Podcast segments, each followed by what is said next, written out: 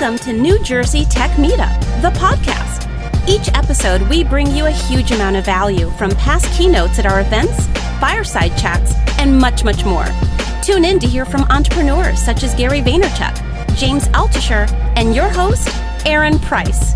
We hope you enjoyed today's episode, and we can't wait to share more episodes with you in the future. So with that, we're going to invite up Mona Patel on what is FOMO. How many people know what FOMO is? I think this might even be your first question, but how many? I'm just curious because I didn't when she told me this was a topic name.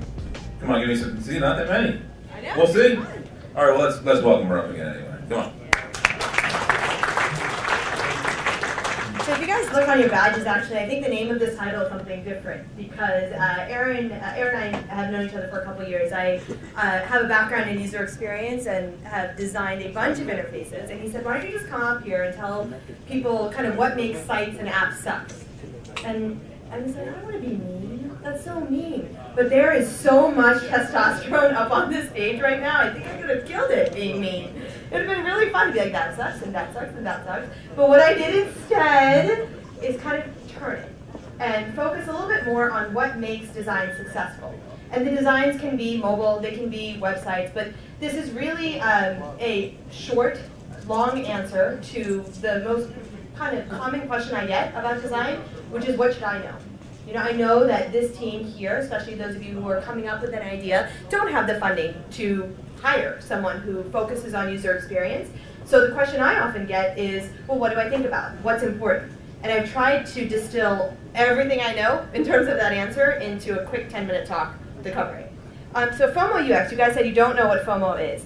FOMO is a phenomenon that really deals with, it's called fear of missing out. And it's why you check your phone when you're at a conference, or why you're on your phone when you're sitting next to a beautiful woman having dinner. It's because something better might be on my phone. You know, this idea of being connected, of always uh, knowing what's out there. It could be better, it could be worse, doesn't matter, I just need to know. That's the idea behind FOMO. Um, and you can think through, I hope, examples in your life where uh, you've wanted to be that connected. And connected, if you break that down, remember, user experience is kind of this hybrid between design and psychology. So we break everything down into psychology. So as you think about it, what is connected? There's one, which is what else is out there. You know, can I tap into what's out there? Can I make sure I'm connected to a community almost, uh, to feel part of something bigger than myself? And the other is because we're human, and we don't want to be alone. And it's about establishing a connection. That's what uh, tools like Twitter and LinkedIn do. They allow you to establish connections. That's the beauty of this app right here that I love, Aaron. You know, it, it reminds you there's something else out there. There's something else going on. I need to tap into that. This talk isn't about FOMO, but it is about FOMO UX. And when I break that down, the fear of missing out, what is it that you need to think about? What is it that you need to know? Almost everything comes back to connectivity. You know, this idea of how are you helping your users stay connected or be connected? Um, and that breaks down into four fairly simple, I hope, um, categories. And we'll go through each one, and I'll show you examples of sites that do well in each one. My guess is you were, if you were to write down right now, or just think about if you're tired because it's the afternoon, um, a site, an experience that let you feel more connected to another, whether it's a group or community or a person, and or a site that you use as an example of how badass you are and how connected you are to the community, it will likely align to one of these four. But I'm really curious if it does or it doesn't because I kind of guessed it. So let me know if not. Um, the first is interaction. So if you look at interaction, when I started in this field, and I look a lot younger than I actually am, that was about 15, I hope, 15 years ago, uh, it was all about helping people get from point A to point B quickly and easily. Remove burdens, right? So that's what usability is is a lot about. If you get in people's way, if you overcomplicate something, they just won't do it. And one of our Bibles in the field of user experience is Don't Make Me Think. That's essentially what it's about. You know, get out of the user's way and just allow them to get from point A to point B.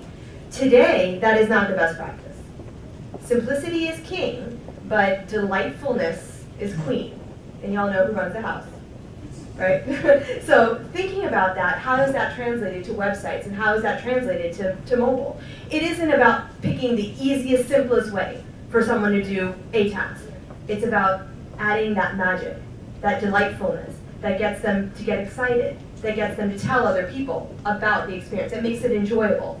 And so if you look at things ranging from like 3D panning on the paper app or the Condition 1 app where you have the app and you can actually turn your iPad to see different parts of the screen or of a, a picture, you know, that's delightful. You may not even know that it, that would have existed. But the idea is that you're pulling people in, you're connecting them to the brand, to the overall experience. You look at the dancing Coke machine where you actually have to dance to get a Coke. Coke is one of our clients. Um, so that was hopefully a great example. Uh, the yawn activated coffee machine where you have to yawn and you get a free coffee. You know, this isn't intuitive.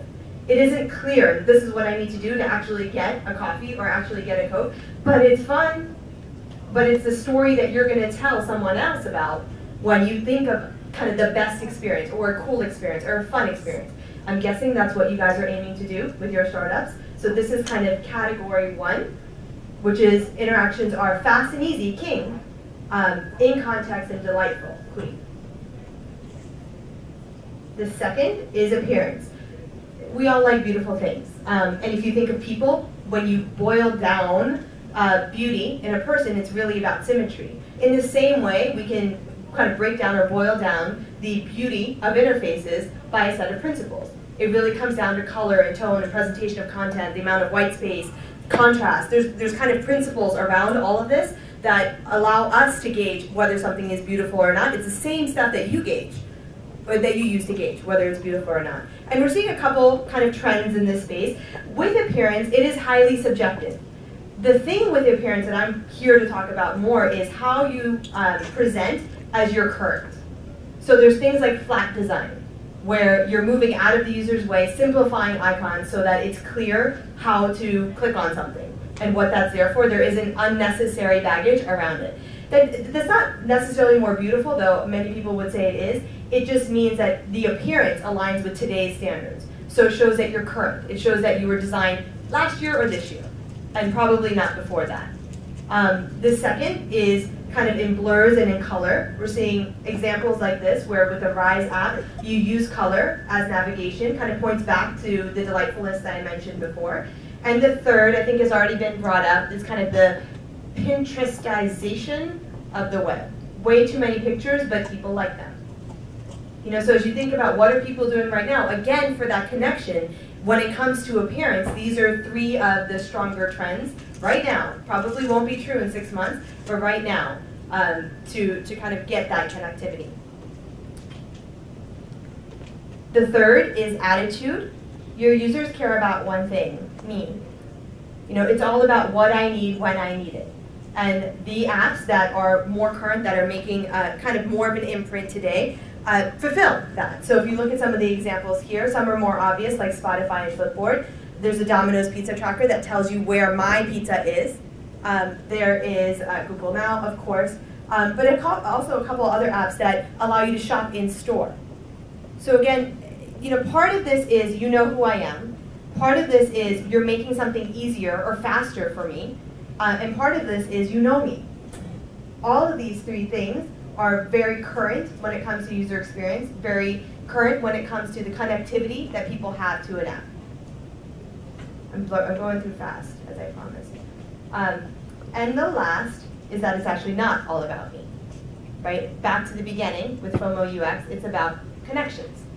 It's about making sure that although you're serving me from an efficiency perspective, you're connecting me from a broader perspective about you know who I am and, and where I belong. So if we look at examples like that, things like Zipcar, you know, where I feel a part of a community. Even Google Glass, who wears them, who doesn't. Kickstarter, which has come up before, and Fitbit, the ability to share my information. So although these tools, these sites, these brands have a benefit to me, a big part of the benefit is a community that I now belong in as a result of using this interface or being a part of that brand. So again, with those four, if you look at kind of user experience as a whole, how do I understand what users need and how do I design to match the need of those users?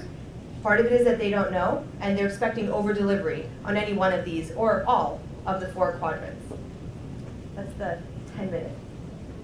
I know we're a little behind on time, so I promise to help catch us up. Any questions? Design? None. Yeah. One quick question for you. Sure. Out of the four areas, if you're on an extremely limited budget, Yeah. I'm not saying, you know, I have any personal experience with that, but if you are, which one would you prioritize out of those four first? I hate saying it depends, but it really is about the app. You know, so if there are other apps out there, or if your play is around appearance that you want to have a more beautiful way to do something, that should be your play. Like I'm working on an app right now because it's fun, um, and it's all an appearance play. You know, it, it's functionality that exists elsewhere, but it's just a more beautiful way to do it as a result.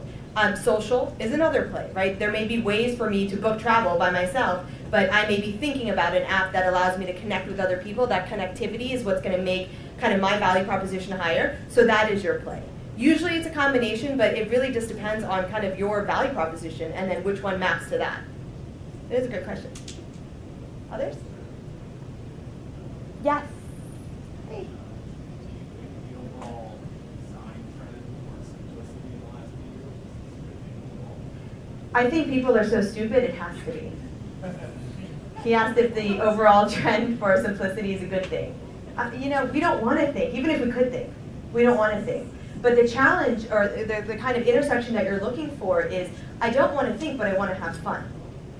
You know, so I'm completely fine not thinking, and especially if it's something mundane.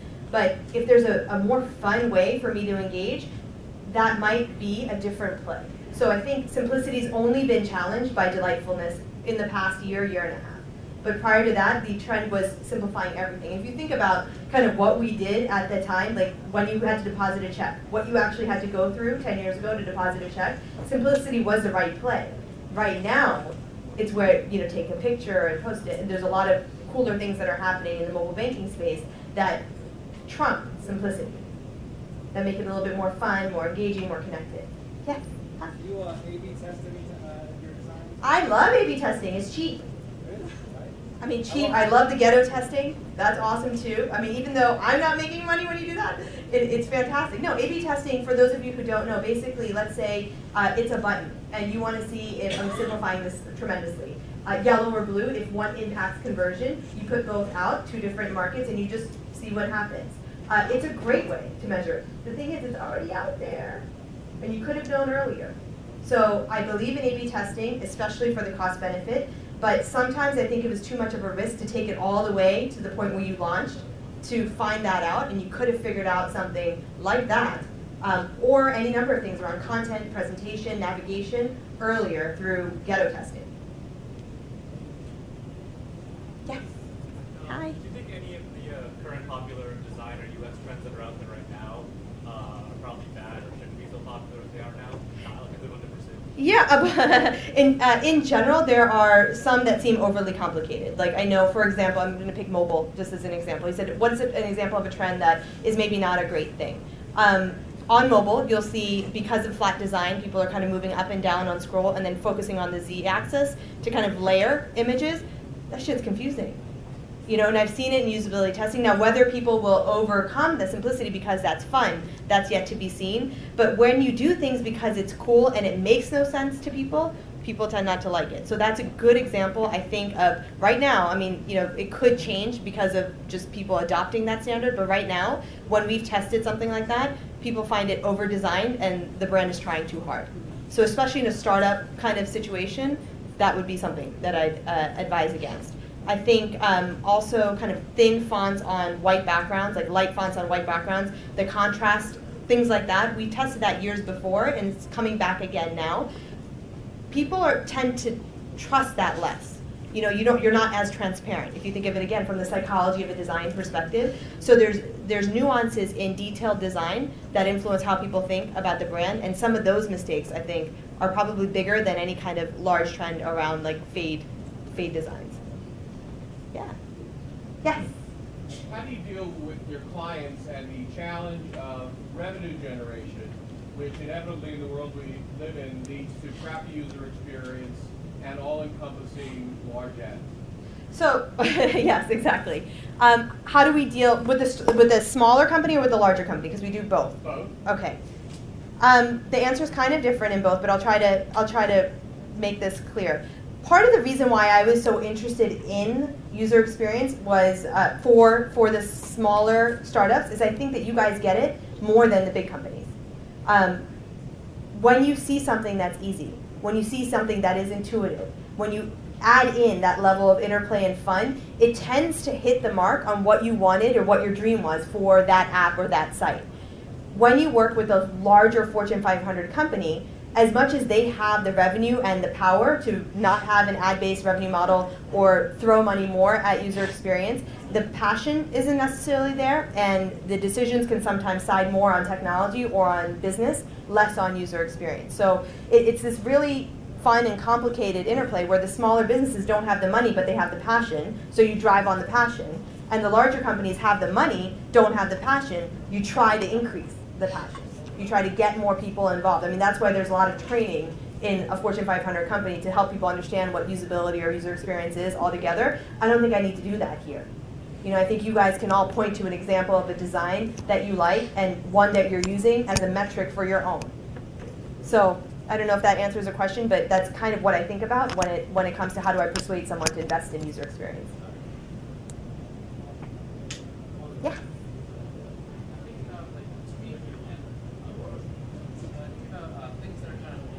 Yes. Fun. Yes.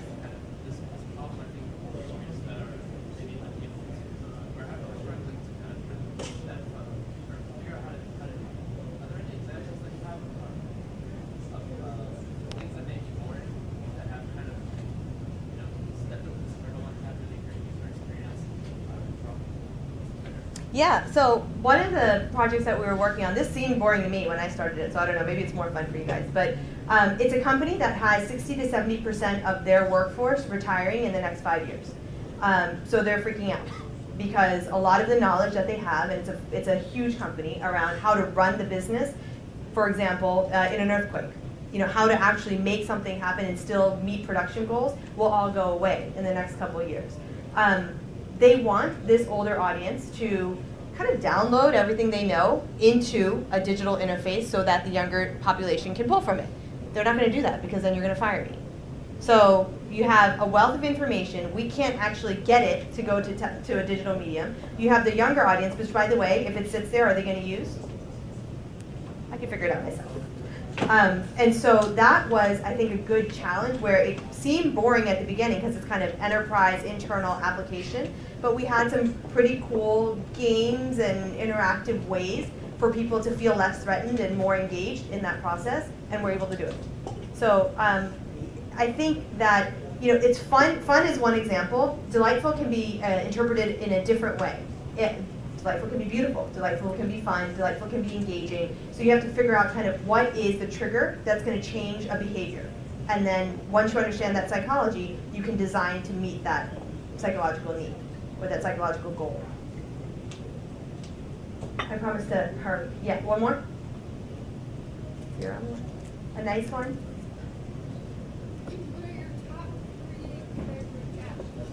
Huh, that's the other question that I always get asked. I'm not allowed to name mine, right?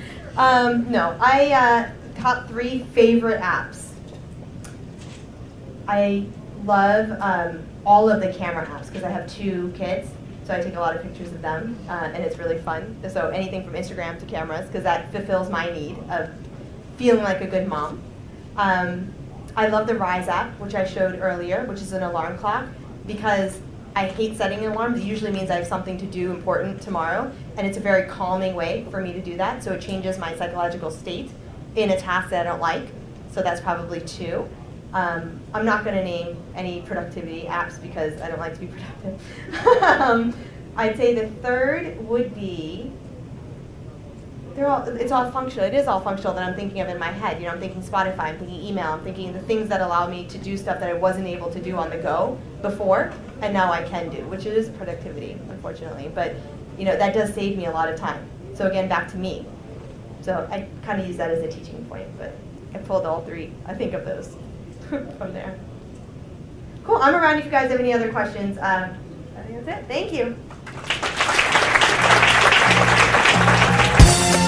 We hope you enjoyed the episode today. Make sure you're subscribed so you don't miss out on our future episodes. From the team at New Jersey Tech Meetup, we hope you're having a great day and we look forward to spending more time with you in the future.